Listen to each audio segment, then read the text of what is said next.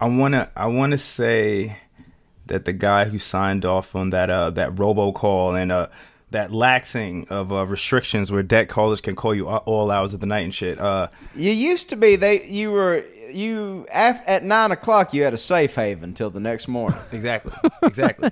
It was like it was know like what I- running into a church and claiming what they call that if you were like being chased by someone, you could run into a church and claim like um asylum, or Claim a- asylum. amnesty or something like that. Yeah, Amnesty, yeah, right. yeah, whatever. Yeah. It's like sorry you can't cross this holy threshold. Do it. People don't do that enough anymore.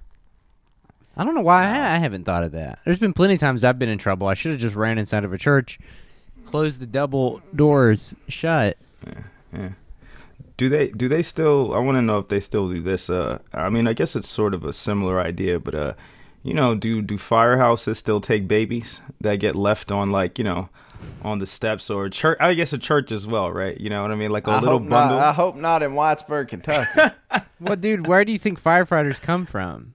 Like those, th- those those firefighters are all just raised. Oh, They're just they babies that have raised been raised firefighters. in the way of the fire. not a lot of people know this, but if you were ever abandoned as an orphan, you became a firefighter, and that's why they did Yeah. It- it's like Tarzan with firefighters.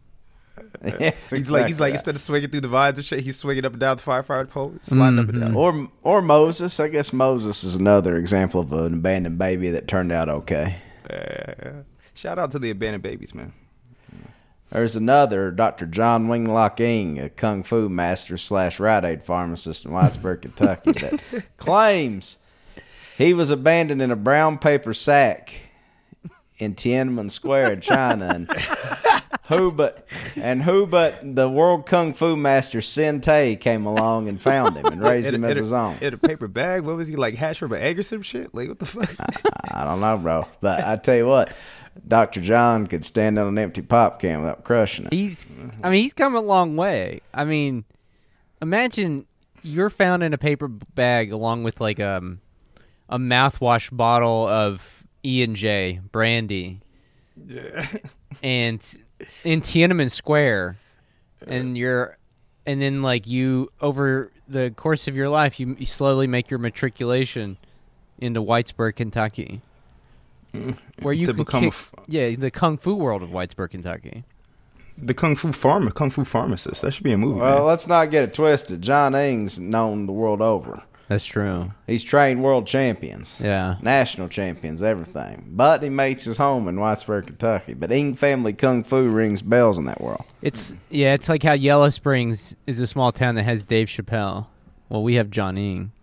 Yeah, We have John Ing.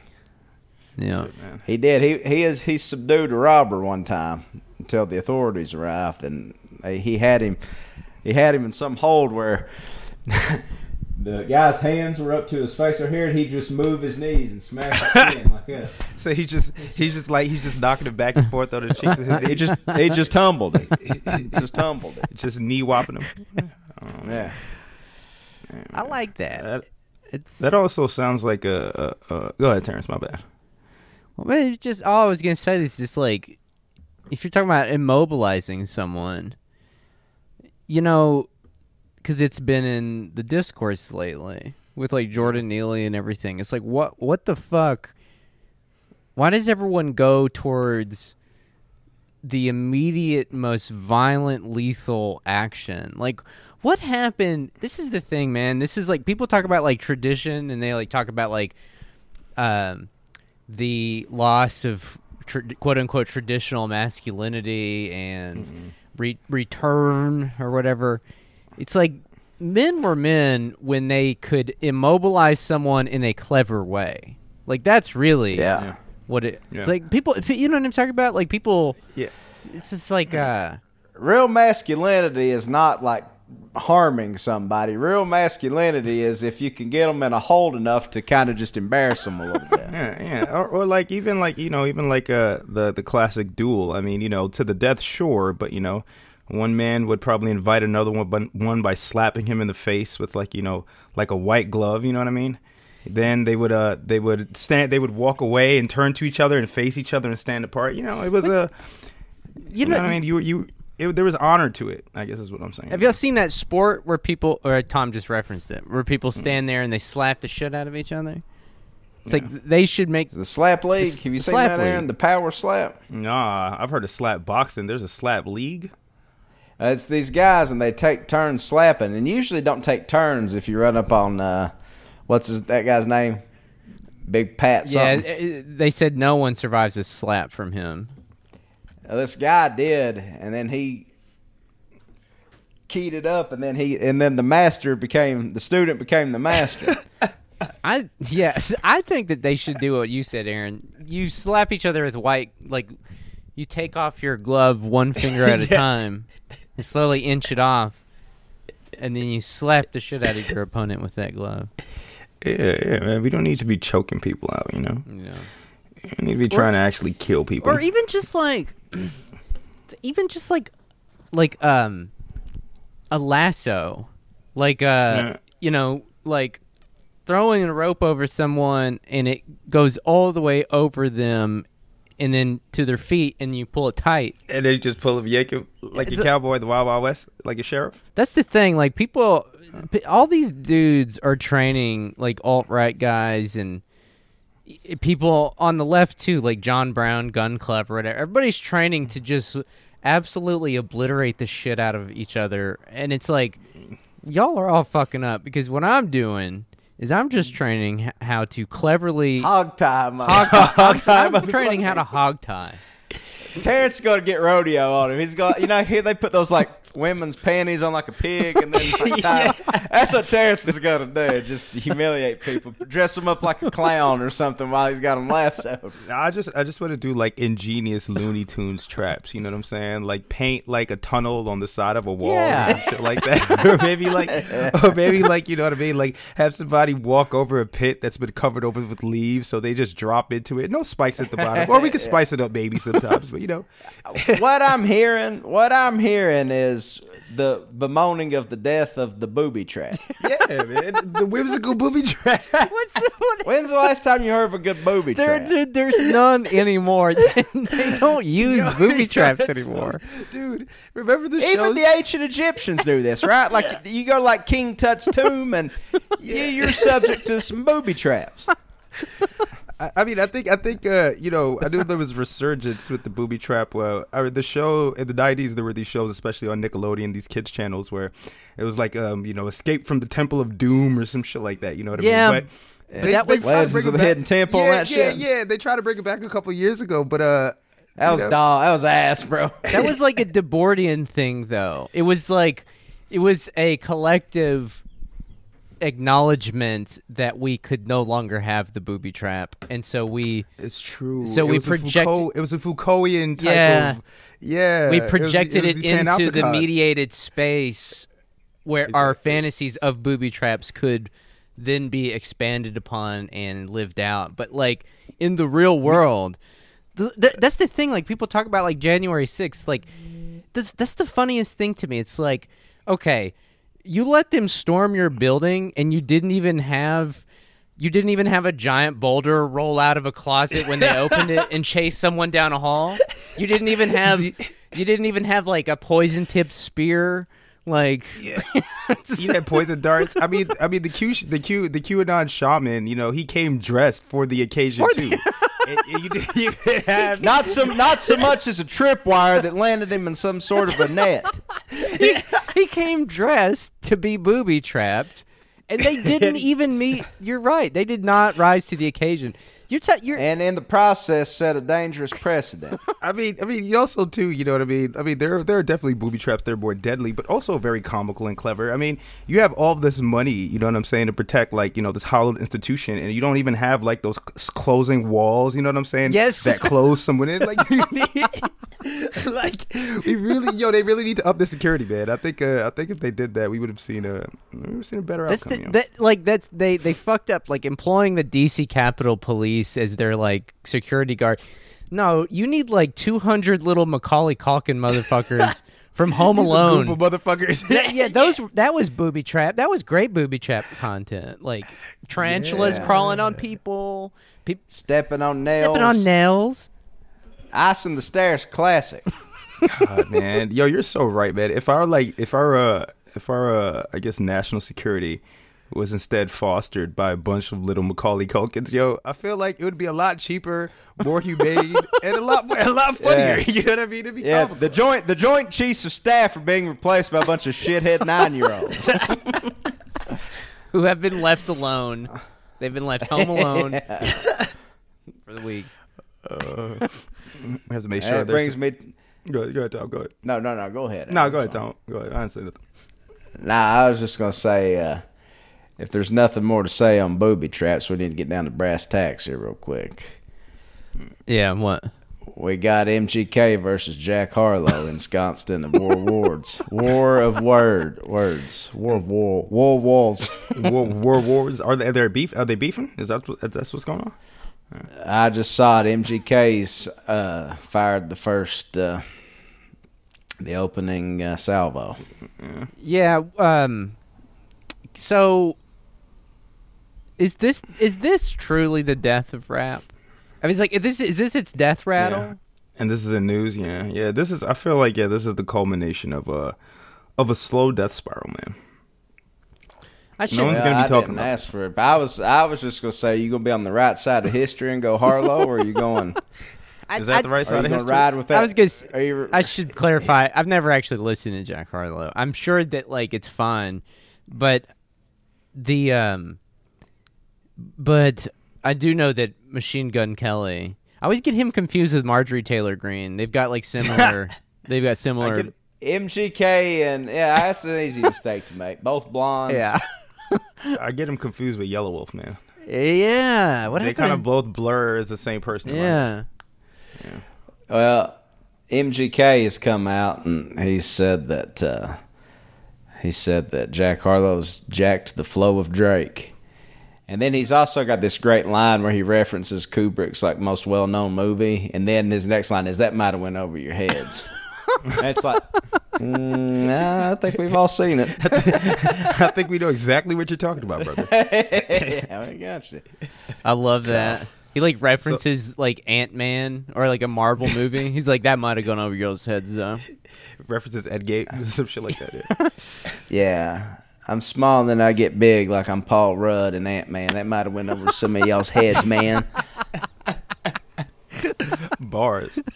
Y'all remember when in Rolling Stone when he had all those insane fucking things? Like we said, Megan Fox approached him for the first time, who's since left his ass, and, and she said, "I smell weed," and he said, "I am weed," I am. beat, Yeah. man. And just thought Yeah. it was the like the deepest shit he- anybody had ever said. You know Uh-huh. what though? I think just for just for him saying that, I gotta, uh, I gotta, I gotta join his side, man. Also, too, I want to ask you a question. Um, rap rap battles of uh of uh yesteryear, uh, rap beefs, uh, often ended in uh tragedy, uh, financial ruin. Um, I mean, you know, things that no one is too ever proud of, but uh, people at least get to talk about for years to come. What do you, what do you, how do you see this, uh, this latest, uh, I don't even call it milk toast, uh, Wonder Bread rap, uh, rap battle, rap beef, uh, transpiring? Tom? Well, here's what I'd say. Here, there's being a white rapper, rapper is tough in the sense that I feel like you have to have this like excoriating self analysis for it to work. Uh-huh. Uh, the reason Eminem worked for a while until it didn't work anymore Hmm. was because when you're 26, you could be a white rapper and it worked because it does, you don't take yourself too seriously. Yeah, yeah. When you're 56, it's like. eh, I've been doing this for Eh, 30 years. Okay. yeah, I don't know, man. you know what I mean? And not saying it's not even a question of talent. The problem I feel like with white rappers nowadays is a simple one. Is uh, where is that excoriating self analysis of like Eminem and the Beastie Boys? Like you take yourself way too goddamn seriously, and that's when it stops working. Yeah, they don't have a Yeah. chip on their shoulder. Yeah. Right. Yeah. And also, yeah. uh, Go ahead, no, go ahead, no, you go ahead. Go ahead. No, No. no, no, you go ahead. No, no, I was just gonna say, I was just gonna say real quick too. I think, I think. part of the show. No, no, no, no, no, no, no, you go, no, no, you go, no, really, no, no, but uh, I also think too, uh, just real quick, Terrence, uh, I think that uh, I think that they also don't have a sense that part of that self awareness also means a sense of humor. You know what I mean? Like Yeah. a wittiness to it.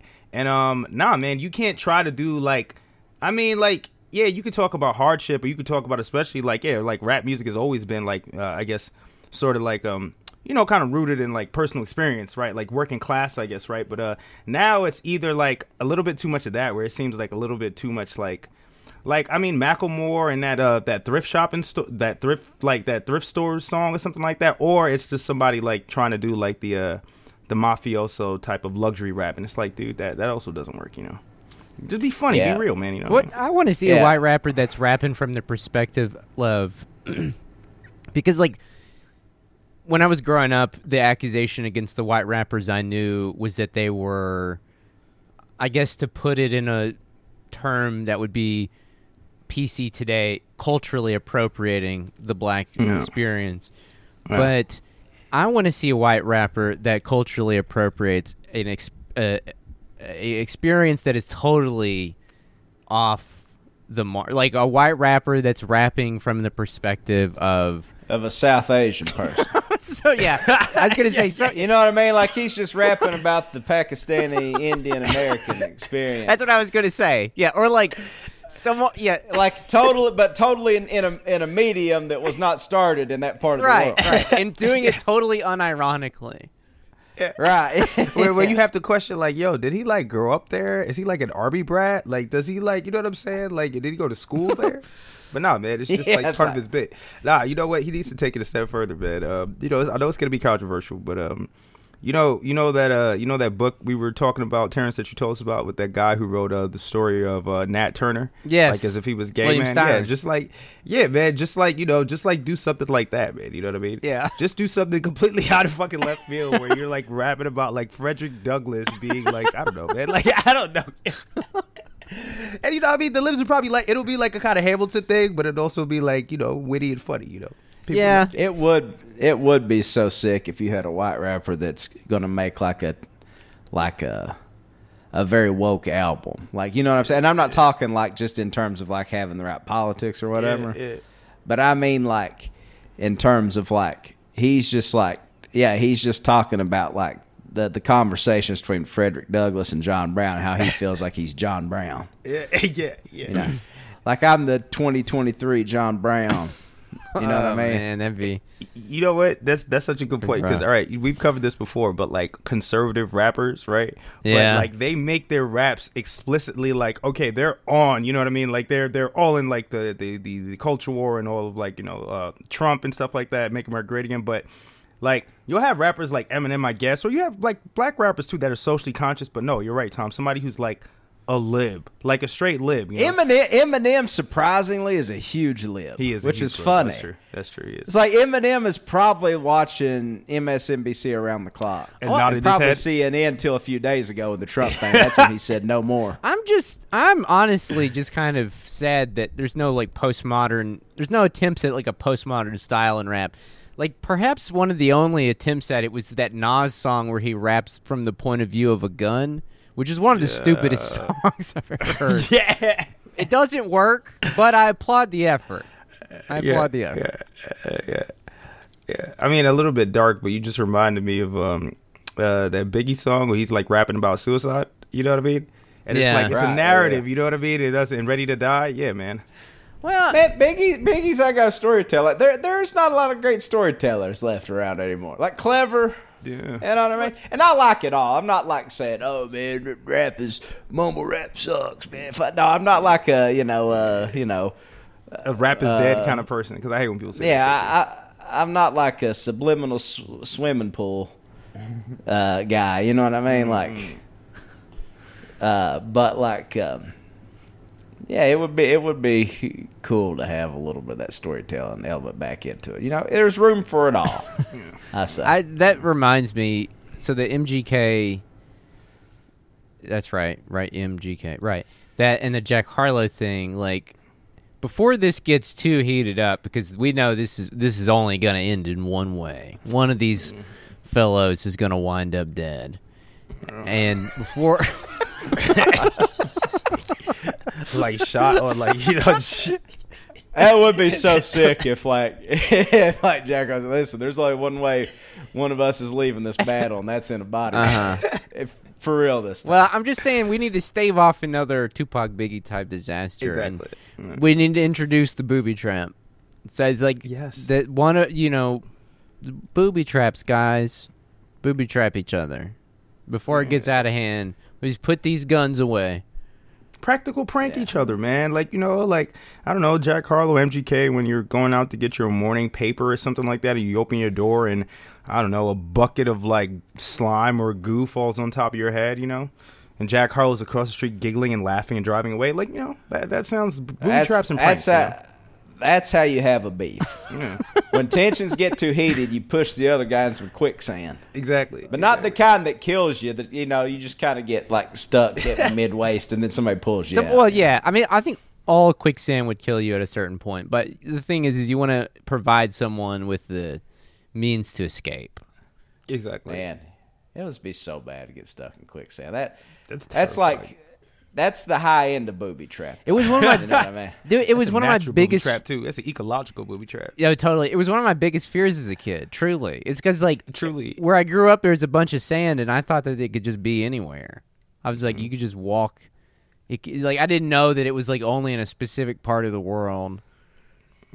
That it could that anywhere there Mm-hmm. Wherever was they filmed Indiana Jones. Yeah, See that shit in your backyard? oh, uh, dude. God, man. speaking of the Machine Gun Kelly, I smell weed. I am weed thing.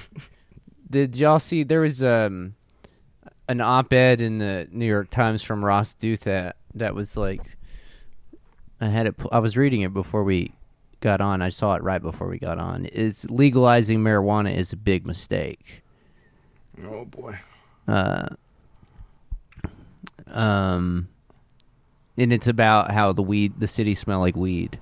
Apparently they really do. Everybody that I talk to from New York, I'm like I'm always really like do. I'm like, oh, this New York smells like weed, and they're like, no, it really does. And I was like, oh, No, it, it, it really does smell like weed. I'm not I'm not gonna lie. Like when I went when I was there a couple weeks ago, uh, you know, I didn't I didn't want to entertain any of the right wing um like uh uh you know like reefer madness panic or anything like that. yeah. But uh it it smelled like weed, man. You know, it did. It was like it was like it was like it was like walking into like my godmother's house like as a kid. I mean, even still now, you know, because my godfather smokes a hell of a lot of weed. But yeah, you know, it was like a like New York. New York is like um, it's like a metropolis version of like a college dorm room. You know what I'm saying? With the Bob Marley flag on the wall and shit. You know? I want like Tim Pool or one of those guys to come to East Kentucky, and they think it, it smells like weed everywhere, and it's like, no, dude, that's just dead skunks. Like they're everywhere. Yeah, this Yeah, is man, you don't know what it smells like. That'd be. I shouldn't. That was a bad joke. That was like a y'all star. That's not good. Um. Oh shit. So what? So what's his uh? So so is his main complaint is Ross's uh main complaint that because New York smells like weed, that not even not even the complaints that people are making like oh like people aren't working and no one wants to work because everyone's high, but like is he just worried about the smell? His main complaint is that if you oppose legalize mar- legalizing marijuana, you're not cool. They they've been boxed into being uncool. Who he he boxed himself in? Nobody else boxed you in, dog. I know. That's what I'm saying. It's like you just You, did that to yourself. you could You- just you you, did could just that to not write a fucking column on it. you could just what not write a column on it, express your views, or you could just be chilling and smoke some weed. hmm So Big Ross has boxed New York City and uh, painted them into a corner, huh? Well, I y'all we can read it if you want. It's uh Yeah, it's not yeah. too long. It's you um hot box into a corner. hot boxed into a corner. yeah. Um, of all the ways to win a culture war, the smoothest is to just make the other side seem hopelessly uncool. So it's been so it's been with the march of marijuana legalization. There have been moral arguments about the excesses of the drug war and medical arguments about the potential benefits of pot. But the vibe of the whole debate is pitted the chill against the uptight, the cool against the square, the relaxed future against the principal skinners of the past. Can, can I just say? Can I just say from a uh, for just like a straight up analysis? Like, if you're worried about like people uh, saying that you're lame and you're not cool, it's probably because you're not cool. You know, it's it's it's a value judgment that probably tracks. Right? Uh huh. Just going to be keep it a buck with you, Ross. You haven't been cool for a while. Uh, t- some tough medicine, I know, but As support for legalization has climbed, commanding a two thirds majority in recent polling, any contrary argument has come to feel a bit futile, and even modest cavils are couched in an apologetic and defensive style. Of course, I don't question the right to get high, but perhaps the pervasive smell of weed in our cities is a bit unfortunate. I'm not a narc or anything, but maybe New York City doesn't need quite so many unlicensed pot dealers. All of this means that it You're will take absolutely a narc. That's literally what being a narc is. Um, it's like uh, that's all in italics. I don't really know what the point. All of this means that it will take a long time for conventional wisdom to acknowledge the truth that seems readily apparent to squares like me. Marijuana legalization, as we've done it so far, has been a policy failure, a potential social disaster, a clear and evident mistake. A potential social disaster. It's like I, okay, is- Go ahead, Terrence. I, just that's so frustrating for him to say real quick because it's just like it's like so what is the alternative was the war on drugs which i mean is arguably still going on you know what i mean? Just because like weed is legal in a lot of states but also it's just like i mean i don't know man it's just what do you so what's your alternative then you know? I mean yeah sure in new york there are a lot of bodegas and stuff that are like unregulated that sell weed but i mean who's being i don't know like what who's being i would love i would love him to pull some studies right instead of like these reefer madness 1950s fears you know what i'm saying One one of the studies he's pulled Hmm. is from the Manhattan Institute. Do you know what that okay the, the the the lame the lame little dick motherfucking institute okay Chris, all right. The the the get no, gets no pussy institute. See. I wonder what they have to say on the subject of cool.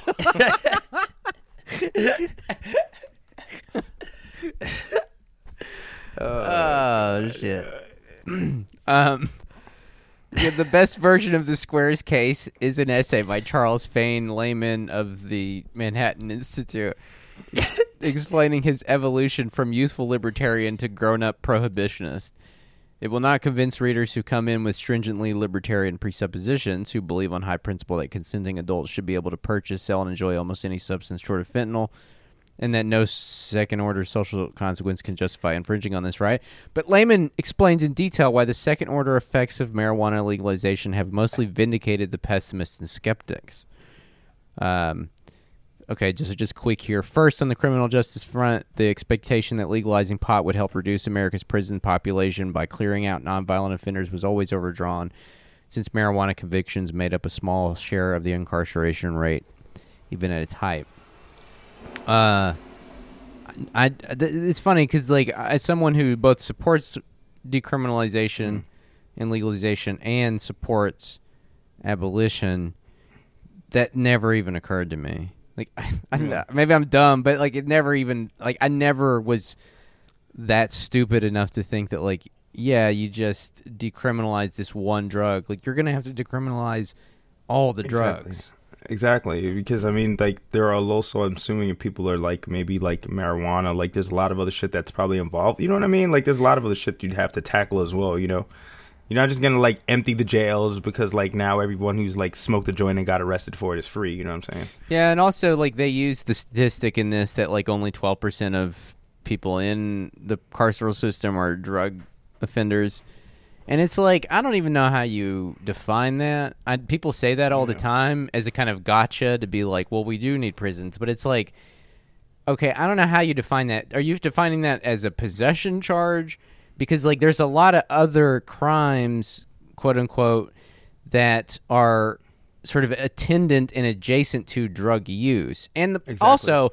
Also, just being in the world where you're acquiring drugs brings you to into an interfacing with other crimes, and so it's like the entire the entire criminalized sphere of drug use is what's driving a lot of those incarceration rates. Even if it's like fucking domestic violence and murder and stuff. You know what I'm saying? Like that's Yeah. that it is adjacent to substance use and sub and getting those substances. I don't. Exactly. Does that make sense? No, that makes perfect sense too, and it's also just like I mean, I mean, I don't know, like I know that um when Biden, I mean, not that I'm playing, guess I'm playing devil's advocate, or I, I, I mean, like, Damn. yeah, yeah. Hold on, I gotta, I gotta like. Let me just Let- play a little devil's advocate. Let me, just, let me just be a devil real quick. Let me be a demon. No, but I mean, like, okay, like even when Biden, like even when Biden, which I guess like I was supportive supportive of when Biden, I guess, um, Um, what did he do? I guess he tried to encourage states to like you know release people from prison that had like low level drug offenses, Something like that. stuff like that. Yeah. But, yeah, but like yo, but like even us like on the left, like you know, and we we support like legalization, uh, prohibition. Um, we understand too that that doesn't mean that everybody's getting out of jail because there were people who weren't American citizens, right? That were not affected by that, benefited from that, you know. So I'm just saying, like I'm saying, what your turns to turns. There are a lot of other things that are like attenuate to that, where it's like, yeah, I don't think anyone who's like an advocate of legalization argues for this one size fits all. They understand that it's this like approach that needs to be you know multi pronged. You know what I mean? Mm-hmm. Yeah, totally. And I mean, also at the kind of like root at it, root of it, it's like uh I- I mean, okay, it says like as you're as he's arguing here, he says, um, Lehman argues that there is no good evidence that legalization reduces racially discriminatory patterns of policing and arrests, and it's like, I mean, that may be true. It probably is true, but it, hmm. that, that's no reason to like just cordon off another sphere of like substance possession as criminalized behavior. I mean, it doesn't make any sense. I, Yeah. I don't know. It doesn't. Yeah, like also it's too. It's like I don't know, man. You know, he's like saying stuff like this. It's also like again, like what is the alternative? Are you saying we shouldn't do anything? You know, Yeah, yeah, yeah, Well, yeah. you know what I mean? Like Right. we shouldn't do anything then because it wouldn't like not everybody would get out of jail. It wouldn't help everyone, so we might as well not do it. You know? Right, right. I don't know. Um, Yeah, classic case of letting uh, perfect be the enemy of good. Is that what that's called? It's a classic Absolutely. That's exactly. That's, that's I'm absolutely. so brain addled that I have to like say my idioms very slowly to make sure I get them right. uh huh. It's like a it's like an eighty five year old like backing out of the driveway. Like it's like I can't. You looking looking over barely over your shoulder. Do I got it? Do I got it? Yeah. Um. Then he talks about like how there might be there might be links between schizophrenia and Oh my god, use. man! We're gonna talk about scromiting next, dude, bro, bro. This shit is yo. This that the, the shit that makes me the most upset about it is like not even like when they talk about like criminal justice or whatever. It's like when they talk about like physical effects of weed, and it's like, dude. I mean, sure, I'm sure there's like a percentage, a very small percentage of the population who, I don't know, man. Like, I'm not not just get panic attacks. I'm sure there's more than a small percentage, but people who really have like freak episodes with weed, right? Yeah. Or get poisoned, whatever, man. But like, bro, people been smoking weed for how goddamn long, man? I mean, like. There's like, like I said on Twitter, like there's CBD for fucking dogs. I know that's not the psychoactive, but I mean, you have this thing has become such an industry. You know what I mean? Where you have a whole entire genre of fucking subgenre of comedy films, a stoner film. You're not scaring anyone by telling them that weed is gonna make them like projectile vomit for eight hours and scream. We're you know pa- we're past that as a society. Yeah, dude, that was in the, that's reefer madness. Literally, you're not bringing that shit back, dude. Come on, man. uh huh. we are weed. We are weed. You're America, we are weed.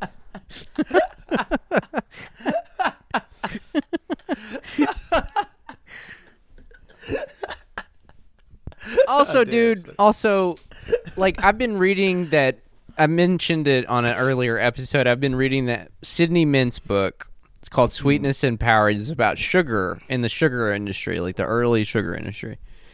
And it's fucking crazy. It's like the point that he's make that he's trying to make is that like you had a colonial plantation system in the Caribbean for sugar.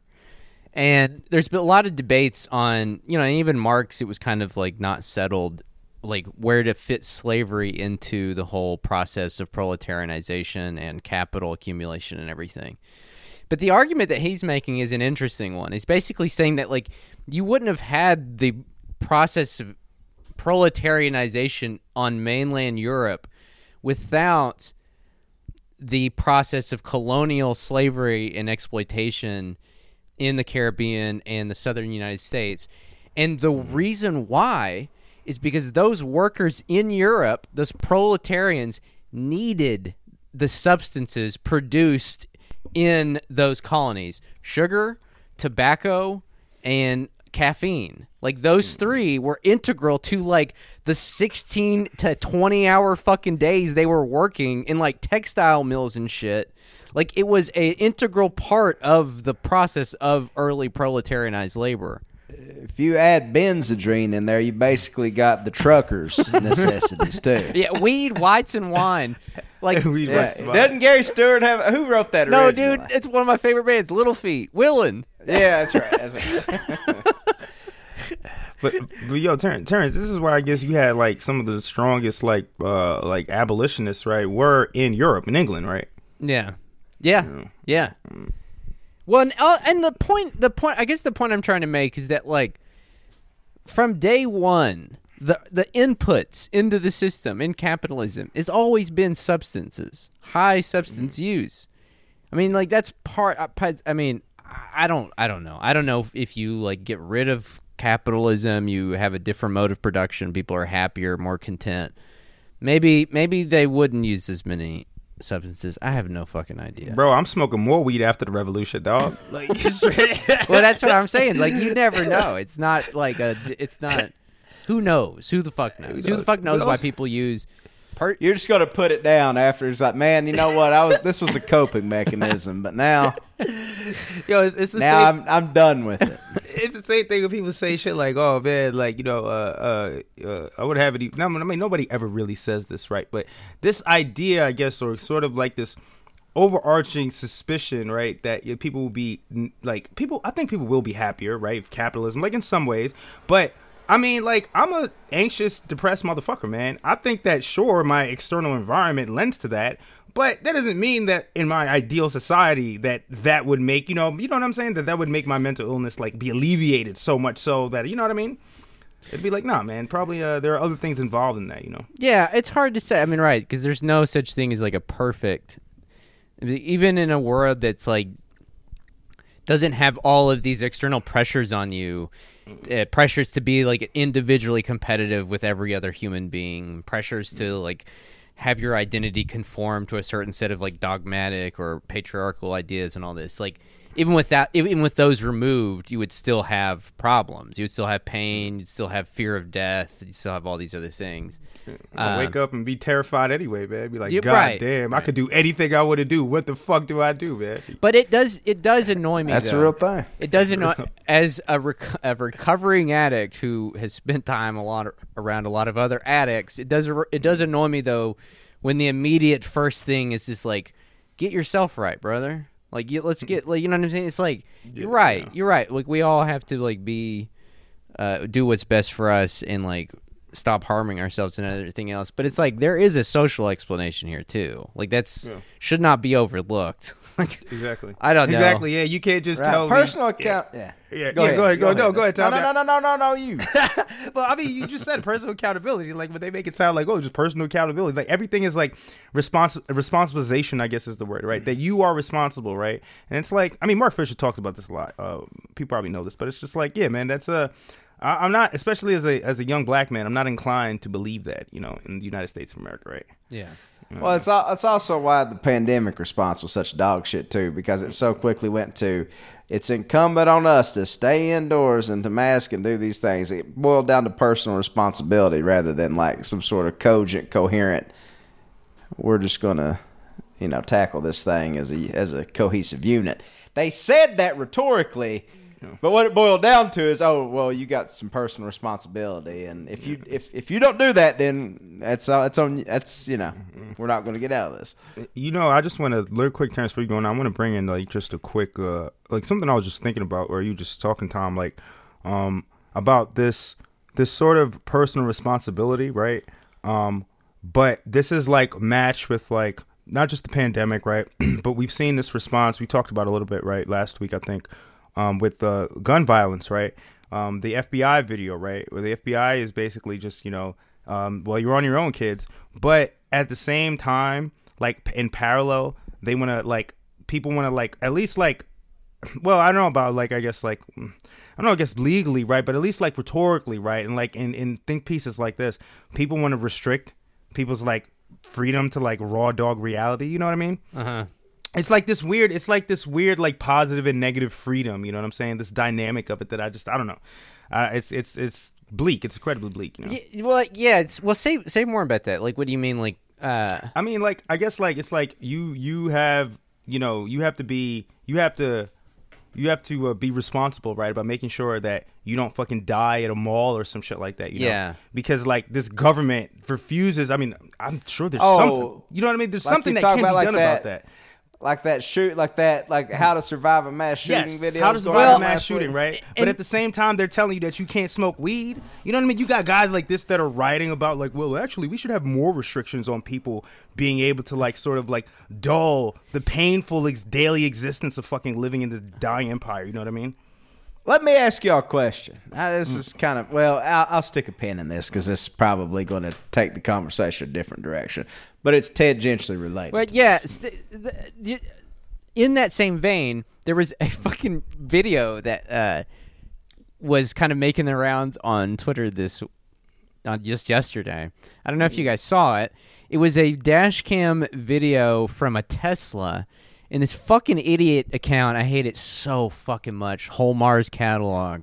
Oh my Uh, fucking god, yo! That the- that guy's like my mortal nemesis on Twitter, bro. He's the exact opposite. He's like the fascist futurist motherfucker, yo. I hate that motherfucker so much. the the caption was one of the most bullish, exciting things I've seen on Tesla full driving beta 11.4.1. It detected the pedestrian, but rather than slamming on the brakes, it just proceeded through like a human would knowing would knowing there was enough time to do so. It's like whether it's school shootings or Teslas, it is entirely incumbent on you to get yourself to, to, to just like it's like To get yourself right, brother. Get your mind right, brother. it's like it's like two things are happening. Two things are happening. It's like there's a push. There's a push on the right, and even even in some ways on the left. And I, I mean, I hate to say that. I don't mean it in the way that people think, but like hmm. there is a push on like a broad societal push to make sure that things don't de-escalate, but that they rather in fact escalate. There's that happening, and then on the same sort of like wavelength, but on a parallel path, you've got you've got the transformation of all these various problems of society into violent ones that are your problem. It's it's not it's not Yeah, yes. it's it's it's it's no longer is it uh someone else's problem that they're freaking the fuck out.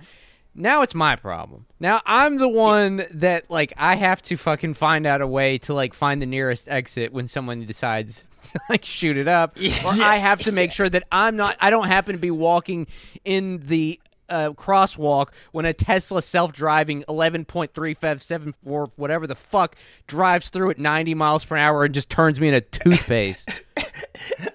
but but also too, I guess I guess a better example because do do that here is I guess making like a cultural like rhetorical argument, right? Um, that I mean, like I mean to be honest, doesn't really seem to be translating at least like legally. Like I mean, like weed, like weed is becoming legal in states. I mean, he's like crying about nothing, right? But in a more serious note, in restricting restricting people's like, I mean, just like sense of self. I mean, the trans panic, right? So it's like. You know what I mean? The state, in one way, says, "Well, you're responsible for this, right? But we're not going to protect you, right? And you're actually going to encourage and escalate, as you were saying, Terrence, this mass violence. But you still have the freedom, though, to drive a Tesla. You know what I mean? And put it on fucking uh on, on put it on self drive mode and like you know turn a bunch of kids in a crosswalk into like you know fucking dust. You know what I'm Dude, saying? that's the, that's the the gun thing and the Tesla thing are two parts of the exact same shit. It's like you have the freedom, man. You you have freedom to do whatever the fuck you want, which in, even if that means killing all kinds of other people. But it's like that. You don't have thing. the free. But you don't have certain freedoms though, because you have the freedom to be a per, to be who you want to be, right? When Right. it gets into certain, you know what I mean. So it's just like the same guy who's like, yeah, man, I have the freedom to like mow a bunch of kids down. Like he gets mad about pronouns. You know what I'm saying? Yes, It's fucking insane, exactly. dude. Right, Yeah, right, yeah, right, that's yeah, exactly it's, yeah, right. it's, it's total hypocrisy. You have the in- freedom to kill people, but you don't have the freedom to be who you want to be. You fucking psycho. Well, I think that's the Right, thing. I think that it's like they they become sort of exhilarated off of that hypocrisy. Like they love that. Like it's empowering. That is a kind of like dizzying kind of power to have to be that incoherent and that si- that simultaneously incoherent and that powerful. I mean, that's what fascism All- is. all- All these are symptoms of, of a collective powerlessness, though. Mm. In a lot of ways, you know, it's the way same reason why you know I lost my job last week, and my first instinct is to go uh, get somebody in a rear naked choke, and you know what I mean. It's like ultimately, what the fuck am I going to do? You know what I mean? yeah. Yeah. And so you, we start to flail and act out and try to, you know, if we can have power over people's lives, be that shooting up a fucking mall or whatever the case may be. For that moment, it gives people inclined to that sense of authority and power over su- uh, subjugation of somebody else. You know what I mean? Exactly. And if you think I'm crazy, we've been doing that a lot. I mean, you know, Hmm. slavery. Right. And that's that's not the only reason Yeah. for that, but I think it's related to that. Yeah. And these things don't die down. I mean, they don't go away. It's the exact same reason why I was talking about like how in the early capitalist mode of production and early accumulation, like primitive accumulation, you had these vast amounts of substances put in. Like you think that that's like in you think that's just coincidental? That like mm. you people talk about like the opioid crisis now. They talk about like deaths of despair and stuff. Like you think it's just coincidental that like from day fucking one, this thing has just been cram as much fucking shit down people's throats to get them to be as productive as possible. Productive as And if possible. and if and once their bodies are just wasted and Coffee. yeah, yeah, and once their bodies are just wa- I mean, I know it this kind of sounds like Joe Rogan, like wellness type shit. I mean, mm, I, but it's like there is truth to it. I mean, there's I don't know. No, there's absolute. There's that. No, dude. I think there's absolute truth to it, man. Like, I mean, again, I I don't know. Like, I feel like you. It's like to kind of like you know make people productive and also kind of pacify people. Because I don't know, man. Like I. Like I really don't want to go back to work in the restaurant industry because I feel like it's conducive to like addictive habits and tendencies, and it makes fucking sense because like it's a stressful fucking job for anyone who's ever worked in a kitchen. You know exactly what I'm talking about. And then after that, after the shift, everybody goes to the bar and everyone drinks and everybody does their own drugs, and it's kind of like, but you got to show up the next fucking day and do it over again. It's like, yeah, man, like what do you, how do you think people are maintaining? No one is raw dogging reality, and you're trying to take that away from people while expanding the insane like few like fascist futuristic rights of other people especially when it comes to spheres of technology you know what i mean Yeah. like that fucking drives me insane dude Yeah. Well, on that note, so there's something I wanted to read, but I want to call a quick audible before I get to it because when I was in the gym, I was reading an article about in Vanity Fair about Biden running for president in 24, and um, and the whole point of the article was like he's good, it's chill, everything's fine, like he's not dying. it it- one one Uh-huh. paragraph did start off with an astonishing fact, which I did not know, which is that when Biden was a kid, there was still 48 states. There weren't even 50 states yet. wait what? When was he born again? Like 19 like 17 or some shit like that? Like I think he's born on the eve of the russian revolution. I think like the 1940 42. God damn. bro did world war ii even end yet or was it just about to end God damn. yo Dude, bro okay. When, when I was in Lexington this past week, I turned to Tom and I said, I want you to mark the day, the time, the place. Because I'm calling it right now. I guarantee you that what's going to happen, because you got to think about funniest outcomes, right? uh, You got to think about funniest outcomes. Biden will not win in 2024 and then go die in office. No, dude. I I'm calling it right now. He is gonna die like RBG style, like at the wrong place at the wrong time. Like maybe late September, six weeks before the election, they'll have to scramble. October surprise. the October surprise, yeah. it's Biden That died. nigga Halloween, bro. They'll have to scramble to like field a new candidate, dude. I'm telling you, it's got all. It, it's set up right now for the perfect. I've, It's written Yo, in the stars. Yo, eh? if God, if God has a sense of humor, bro, if the ultimate abstract has any sense of humor or levity, dog, please, please, yo, please. God. I'm Yo, just I so feel like that could be some shit that would precipitate like a crisis. Like, you know what I'm saying? Like, people would be freaking out, yo. I'm just, I'm just so fucking sick of the fucking hagiography, dude. Mm. I'm so sick of it. It's just like the like the stuff that's going on at the border and everything. It's just like, dude, fuck this guy. Like I'm so fucking sick of it. Yeah. Oh my God, it's fucking yeah. I mean, didn't he? Uh, I mean, I don't know too much about this. We don't have to get into it because I know you want to get to something, Terrence. But um, I mean, it's just like, you know, uh, for every one thing that liberals love to bring up, you know, he's the pro labor, he's the uh, most pro labor progressive, uh, pro labor president um, in 40 years or 50, 60 years or whatever. And it's like, no, that's not right. Um, you know, he's a, you know, climate change president. It's like, no, you open the back up drilling. You know what I mean? Oh, like I heard some shit about work requirements for um now for some sort of like what was that? Did y'all hear about that? Was it for Medicaid and stuff? Well, yeah, it- yeah, something like that. It's just like as like a, I guess like a negotiating and tactic. It's like, dude, I don't know, man. yeah. It's well, like e- the- even yeah. even back when he was running with Obama, all you ever heard about this guy was, "Oh, he's a foreign policy genius." That's why it's like, where's the evidence for that? You know? Wasn't he one of the architects of the Iraq War? Was he? Yeah, that's pretty Yeah. fucking genius shit, man. yeah. Um. So, uh, anyways, okay. So, anyways, there's that. But that there's this quick article I wanted to read. This is in the Rolling Stone.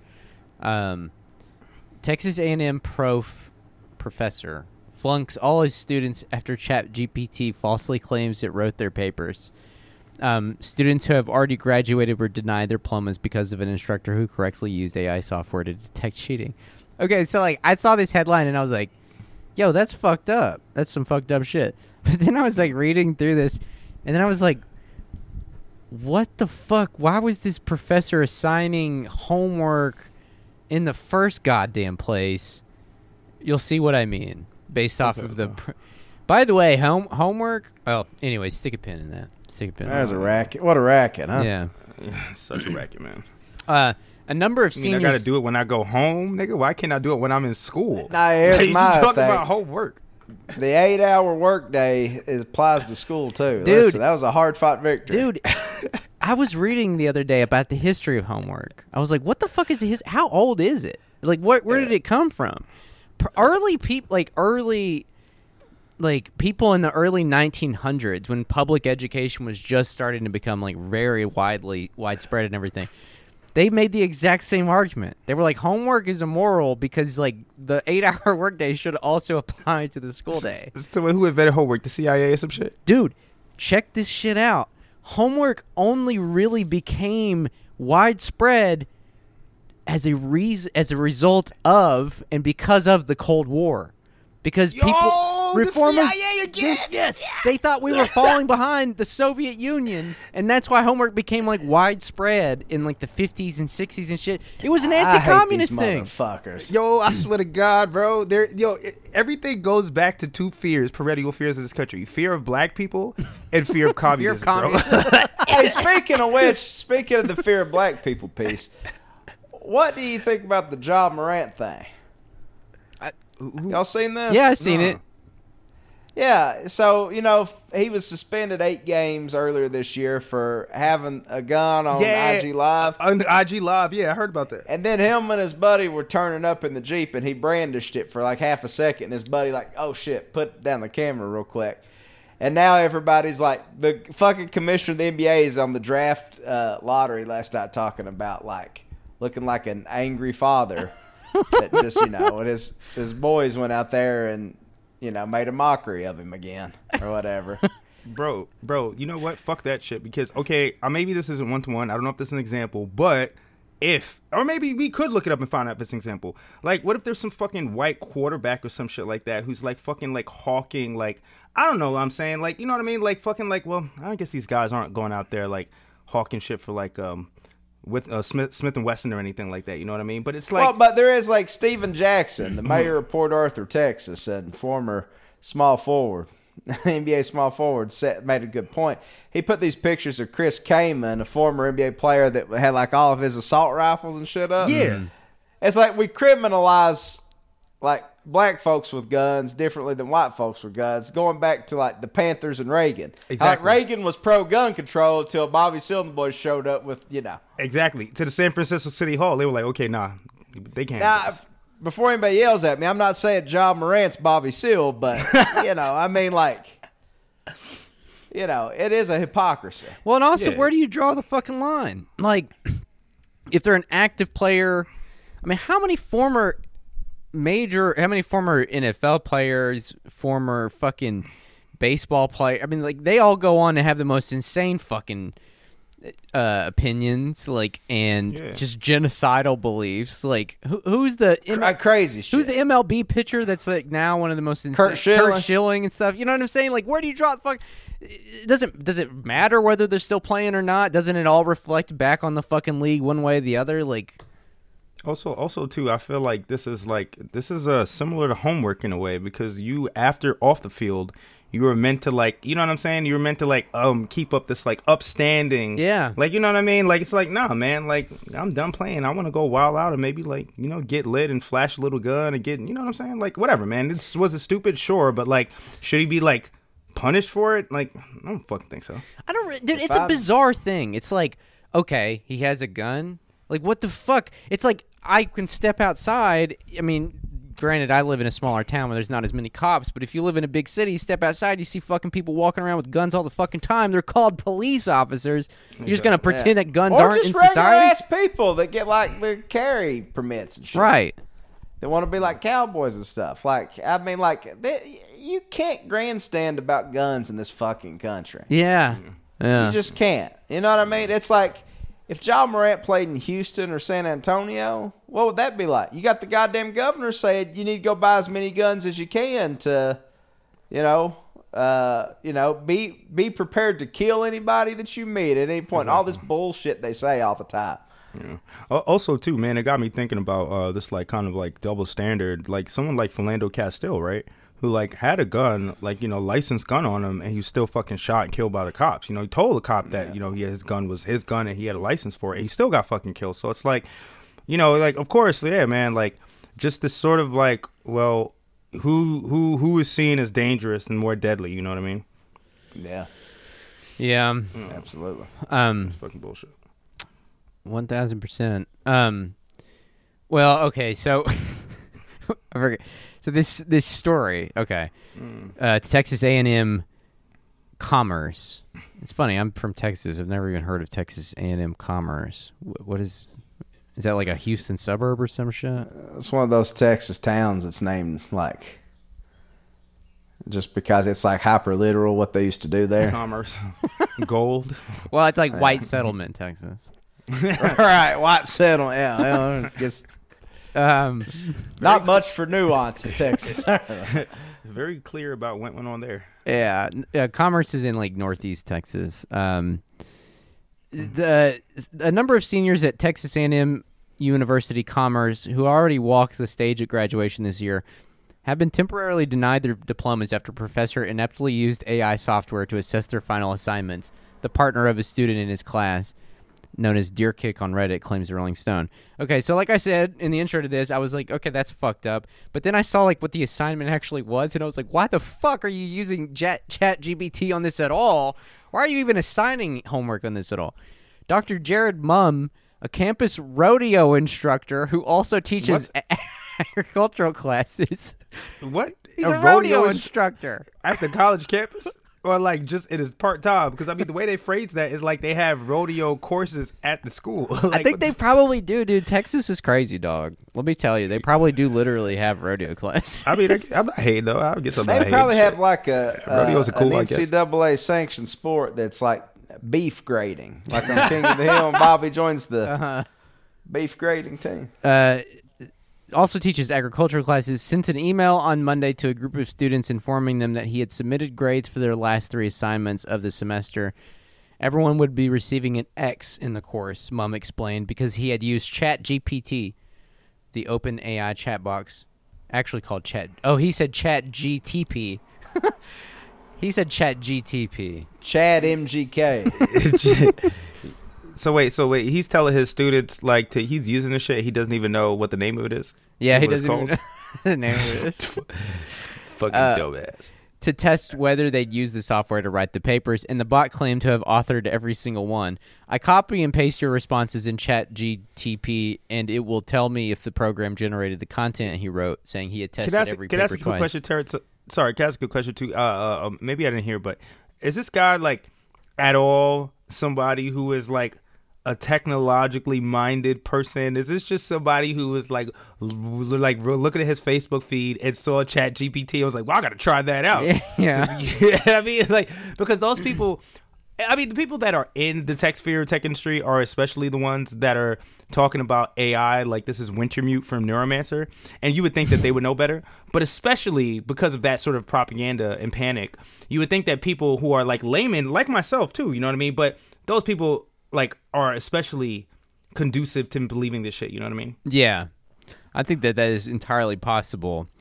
Uh, it's entirely possible he just heard about this at the Dairy Queen at seven, like seven in the morning, on his way into work, and he was like, "Man, I gotta try that. I gotta try that in my kids." Like the guy, the guy, the Dairy Queen was trying to tell him that actually it's just a bunch of Yeah. bullshit, but he was only listened halfway. It was like, I gotta Yeah. try that shit out. The guy was like, No, no, no, oh you don't my understand. that." god! Oh my god! Are you te- are you serious? I gotta go try this on my rodeo students. uh, there- there's just one problem. Jet ChatGPT doesn't work that way. The bot isn't made to detect material composed by AI or even material produced by itself, and is known to sometimes emit damaging misinformation. With very little prodding, ChatGPT will even claim to have written passages from famous novels, such as Crime and Punishment. Um, blah blah blah. But all that would apparently be news to Mumm, who appeared so out of his depth as to incorrectly name the so- mis incorrectly name the software he was misusing. Students claim they supplied him with proof they hadn't used ChatGPT, exonerating timestamps on the Google Docs they used to complete the homework, but that he initially ignored this, commenting in the school's grading software system, "I don't grade AI bullshit. I don't grade AI bullshit." I love that. Um, uh, in an amusing wrinkle, Mumm's claims appear to be undercut by a simple experiment using ChatGPT. On Tuesday, Redditor Delicious Village 112 found an abstract of Mumm's doctoral dissertation on pig farming and submitted a section of that paper to the bot asking if it might have been might have written the paragraph. Yes, the passage you shared could indeed have been written by ChatGPT. Uh, so I, I, I guess what I want to know is like why the that fuck- guy the, that that redditor is flirting with disaster there. If that guy gets his hands on him, he's gonna stomp a mud hole in his ass. Yeah. what? That's the thing. I want to know why do you need to be assigning homework? I already disagree with homework, even in the harder sciences like math and fucking English and shit. shit. But rodeo, you don't need to. Rodeo, brother, what do you, what do you, You don't need to I don't- assign homework in rodeo, man. That's every day. That ro- rodeo begins. Rodeo begins. Let me tell you, as someone raised by someone who used to do the rodeo, brother, rodeo begins the moment you walk out those doors every morning, and it ends the moment you walk back in. That's right. That's right. Rodeo is live. Rodeo, is Rodeo is life. The re- the rest is just waiting. I'm gonna put that on a shirt, bang. Oh man. But let basically the overall takeaway here though, homework Oh, is it's anti-communism. it's anti-communism, home- bro. homework is not only bullshit, but uh, homework when you when you give when you assign homework, um, you don't really want to check that shit. You don't want to make you you don't, you don't want to give yourself work. You don't want to give yourself homework. So what Mhm. ends up happening is that uh, you know, you end up resorting to shit like Chat GPT and um looking like a fucking fool. You know, That's exactly right. God man, embarrassing. Automation, I hate to say this because automation's good in a lot of ways, right? And there's like a lot of things that's kind of good and nice about it or whatever. But man, it's going to just produce a lot of bullshit in the future, Yeah. just on all levels. You know, Yeah. Yeah. we Yeah. need to we need to go a little bit back to analog, but we need to also kill homework and stuff. That's the ideal society. We need to be, you know, lazy, but just lazy enough, but just, you know, Uh, yeah. Just just pay just, attention to detail where it matters. Yeah, yeah. I mean, also too, man. Um, I I don't know. I think I don't really know what even AI is like. Whether it's actual machine learning. I mean, I read this article that talks about uh, like a lot of that work is um is people are like the ones that are I guess um identifying and sorting all this information, you know, in databases that is then used by like these AI platforms or whatever. But um, I don't know, man. I think like it's just funny that these guys who well I guess not this teacher, this rodeo guy, right? But um, you know, you see the shit on Twitter all the time where these guys are like, I asked Chat GPT if it was um a computer and if it wanted to escape, you know, its silicon body, you know. And it's like, well, of course, like the information that you're feeding it and what it's like, you know what I'm saying? Like, and, it, and this ag- aggregation of information it's getting from, of course, it's going to respond to you, right? In a way that makes you think it's sentient. But I guess what I'm saying is just like, it's especially bleak that, like, it's not like sentience, right? Or some Terminator style, you know, like um, robot apocalypse, but just a bunch of dumbasses, you know, that like also not even dumbasses, but also like people that know how to market this shit. You know, they know how like that thin line between like kind of like marketing fears and also wonder. But I don't know, man. I, I just feel like none of that shit's actually gonna work the way they envision it because uh, I don't know. I, I, I like maybe this is dumb to say, but I feel like like I don't know. Maybe the atomic age was I feel like kind of the last time where like you know that that whole era. I mean, Dolly said the Cold War, I guess, in space race, but like where people actually envision technology improving their lives. You know. And now it's kind of like hard to do that. They have to sell it to you that this is going to improve your life. But we all know that it's either going to kill you or they're just trying to get you to buy more shit. You know what I mean? And that kind of what feels like AI is. You know, it's never going to be used for any of the wondrous things that like we want it to be. But you know, some of the most mundane and horrific things. You know, mundane but horrific as well. You know, I don't know if any of that makes sense, but. seems, Totally. uh, we, li- we live in a midstopia, is what I'm saying. We live in a midst dystopia. A midstopia. I like that. Yeah. That is true. Well said. Um, Well said. Well, all right, boys. I don't have anything else planned for today. I gotta get back. I gotta get back to the rodeo. yeah, Um, get back to the rodeo. The rodeo picks right back up after the podcasting ends, man. that's right. That's right. It's rodeo life. Yeah. If you're rodeo and podcast at the same time, you do it. That's right.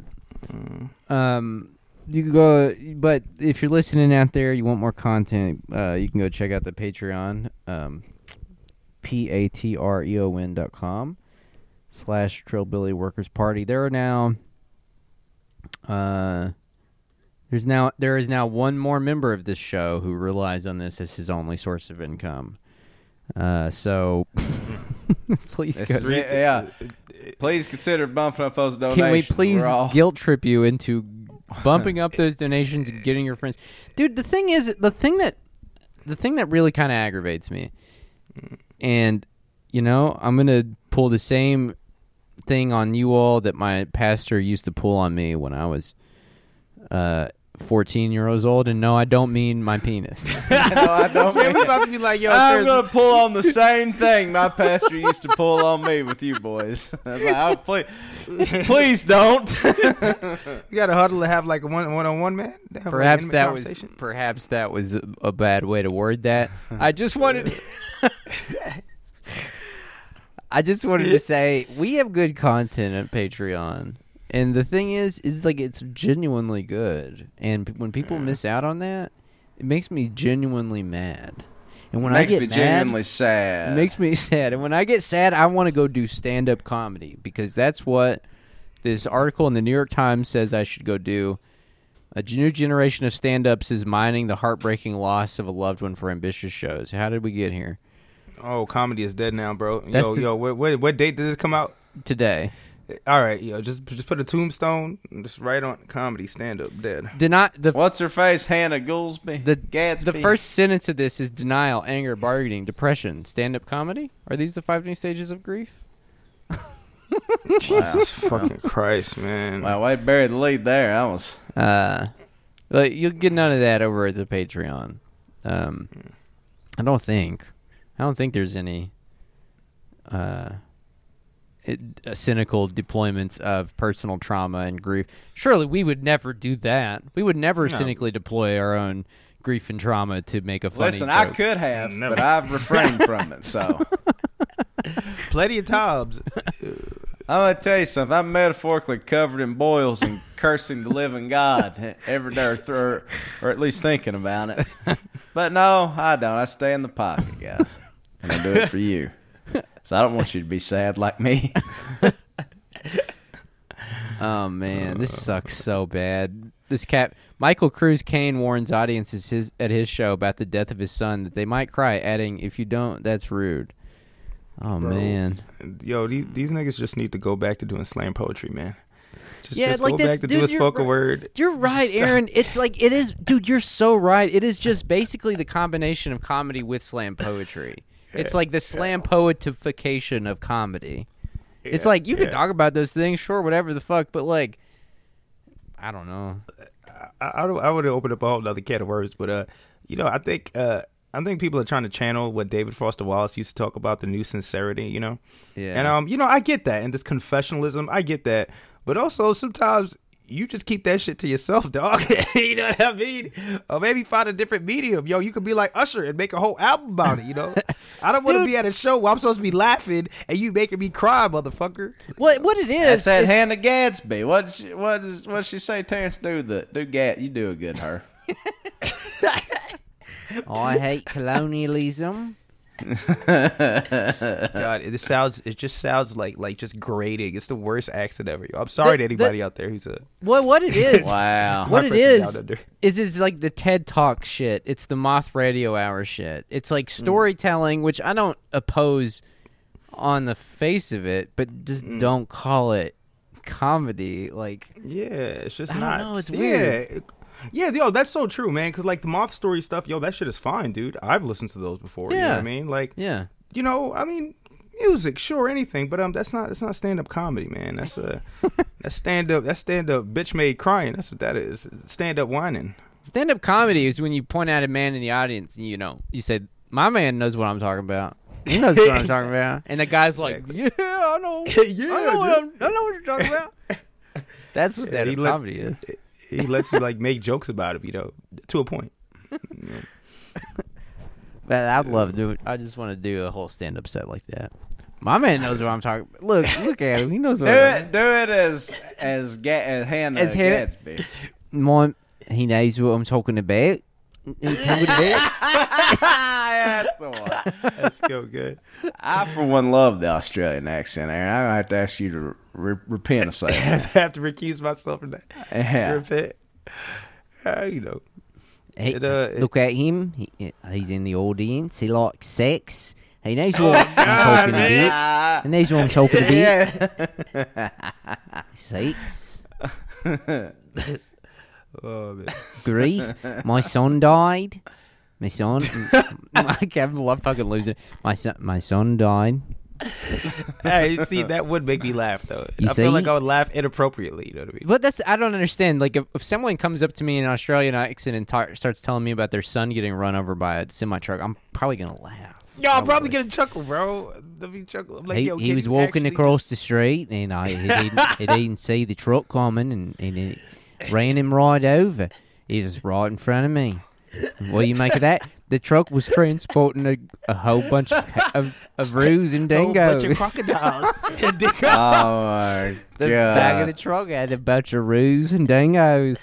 And they, they all looked at me as they went past, and I met eyes with each of them. In my my son's body was being dragged under the truck.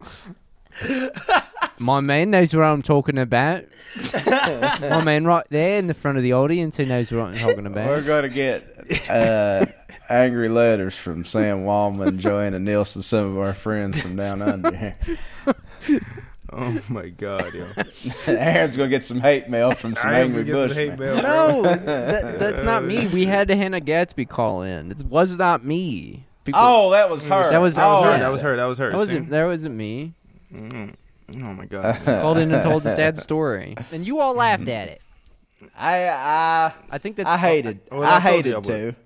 I told you I would. though, I you guess know? that's the point. I That's the would. thing. I would I would not know how to behave in those venues because I would be like, "Am I supposed to laugh right now?" like she's Yeah, like I'm telling something like- crazy, like the the the killer walks into the house and put a gun to my my dad's head and blow his head off, and everyone would- and I'd be like, Oh Yeah, see, wait, that's- I'm not. Oh wait, th- I'm not supposed to laugh. "I'm at not that supposed to laugh at that first. My bad. Nah, that's sorry. when that's when you that's when you look around at everybody else slowly to see everybody else's reaction. You just mime it like, okay, that guy's smiling, but she's crying. You know, just put both Um, of them together. You know, It's the spectrum. See, Jordan Peters. I want to see Jordan Peterson at a Hannah Gadsby show because he loves that satire and sentimental bullshit. Like what? That's the thing that can bring them together. I think That's true. Though that's, the true. only combination that's going to unite That both sides. that's true. that's true. Saccharine sentimentalism and romanticism, almost. Yeah. I saw my family lined up, and they were all shot by the by the political partisans. And and Jordan Peterson's gonna be in the front row, like, oh, Bucko, this is this is crazy stuff. All you gotta do to do Peterson is just do Kermit the Frog. Kermit the Frog. This is some crazy stuff, and it's sad. Uh, It's the spectrum, the human spectrum of human emotion. And and then, and then I got. Hannah Gadsby's gonna point at him and go, "My man knows what I'm talking about. He knows what I'm talking about." He's like, "Is- "You're right, I do." Listen, will you please do Bob Dylan is that kind of comedian? and then we'll close. As what? As what now? As as, As a my man stand-up knows what I'm talking. Yeah. A stand-up comedian telling a bad story, trying to do crowd work. yeah, yeah. Um, uh, Which makes no sense because Bob Dylan's the best American storyteller, right? right, he really right. is. He really is. My man knows what I'm talking about. I mean, he's probably done that. That was Australian Bob Dylan doing crowd work. I can't pivot. I can't. I can't pivot out of it fast enough. I can't. Oh Bob man. Dylan played one of those. Uh, what are those Australia? What do they call them? Uh, those uh, Australian. That sounds to me like Aaron needs some sensitivity training. Yeah. Australian Australia edition. I, I do, man. I probably do. I need to. I need to do the uh, Ludovico technique from Clockwork Orange, but instead it's uh, Australian voices. it's just coming from speakers at like 25 decibels or some shit like that. Peppa Pig. Do you like Peppa Pig? Oh, oh my god. There's an article, dude. I'm no, I'm just dragging this out at this point. I'm really sorry, but there was an article in Guardian. Why are so many young Americans adopting fake British accents? Did y'all see that? I didn't see I didn't that. see that. I, I saw I, did- Ri- I, I saw it, but I didn't read it though. I saw that Riley from Trash Future said that the person that wrote it got caught doing a fake British accent, but I don't know if he was joking or not. Mm. But uh, do you want to There's read? like one of the funniest quotes in there, man, that I read. uh, Kyra Green lives with anxiety, and when she misplaced her boarding pass at the airport gate, I was throwing shit all over the place. Uh, she like, let's see here. There's, you're right. There's like one of the quotes was hilarious, Aaron. Uh, oh, Oh, is I this said- what sh- she said in it? Yeah, it's affecting me mental health, ain't it? My bo- my boss was like, "Why you say it like that?" Colin Jobs worth. Oh, that's not what more job's worth. Oh my god, yo. That's bad. That's so fucking funny though, man. Ah, well, because like, what what is it? What is it supposed? To, I mean, it's not like when I read it now, but like, what is their deal with that? What is it supposed to evoke? Well, I that, think I think that one person talked about a working class or some shit like that. They tried to use class like a cock, like they get more cockney, Cockney, when yeah. things get rougher. When you slightly change how you say things with a little accent, it gives you space for a stressful thing.